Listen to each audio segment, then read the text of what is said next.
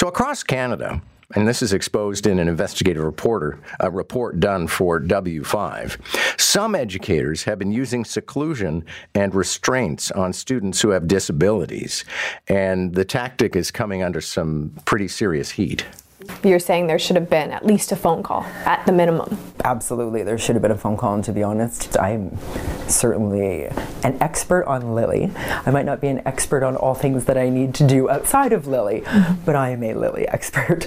And, you know, if if there was any moment that you felt that things were out of control for me not to know about it means I can't help her. That is just a portion from W5's Molly Thomas's investigation, which will be airing tomorrow at 7 p.m. on CTV. Molly Thomas is here now. Nice to have you. Good morning. Hi, John. Nice to have you. Nice to talk to you. Give us a bit of a, an impression uh, when we talk about uh, seclusion or we talk about restraints. What kind of stuff are we looking at here? You know, uh, you just heard from Chantal Hyde. She's the mother of Lily. Lily is 14 years old, but she has non-speaking autism.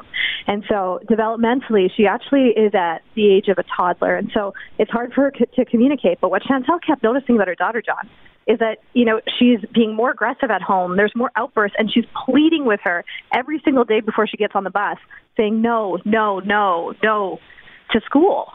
And she always loved school. And so Chantal is wondering, what is going on with my daughter?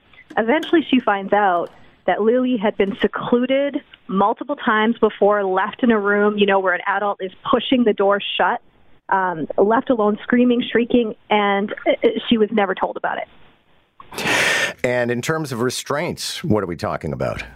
Well, we talked to one family, um, the Vlad family, whose son was restrained. The same kind of situation. Parents not told. The father comes to pick him up, and he hears his son literally screaming down the hallway. Runs up and finds his child restrained in a chair. Uh, I mean, these are these are stories, John, that are just not just isolated incidents. I mean, there's no formal tracking in Canada happening around seclusion and restraints. We checked in with each province. New Brunswick is just starting it to start to see, uh, you know, how often is this happening. But there are informal surveys from parents. Um, there was uh, inclusion groups in BC, Manitoba, and Alberta said, let's look into this. And they found hundreds of stories, and almost uh, the majority of those stories, the parents were never told. They were never even told this was an option. So, I mean, you're watching your kids fall apart at home. You're watching months, sometimes years of trauma. And, and sometimes parents don't even know why this even started in the first place. Well, and I think it's an important distinction, and hopefully you can answer this question. I mean, are some are the people who are doing this acting outside of the margins of what is permissible, or is this actually considered to be an acceptable practice? Yeah, they're, they're not because when we look at provincial guidelines, you know, re- restraints and resorts, are, uh, restraints and seclusions are supposed to be an absolute last resort in an emergency. And I'm not standing here, John, you know, coming down on teachers. Listen, they have oversized classrooms. They have, you know, now have to include every single student in there. They have to take care of so many different kids.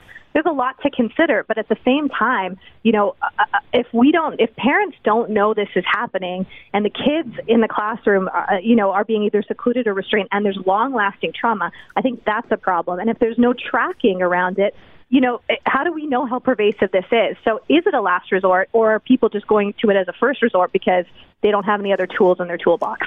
I have to imagine there are probably some uh, special education people listening right now who are just muttering to themselves, you have no idea what this job is like. That as sure. horrible as it sounds that you might have to restrain somebody, that for some kids it's the only solution.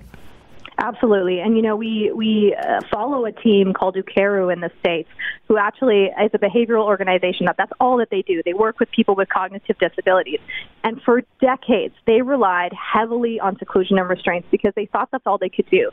The last 10 years, they've taken a totally different approach. They're, they're teaching people, educators both in the U.S. and Canada, how do we understand traumas? How do we understand symptoms of trauma ahead of time? How do we be preventative? And what their organization has seen, John, is in the last decade, 95% of restraints have been eliminated and seclusion is completely gone. So it is possible. I think it just comes down to training. Thank you for this, Molly. Hey, thanks for having me, John.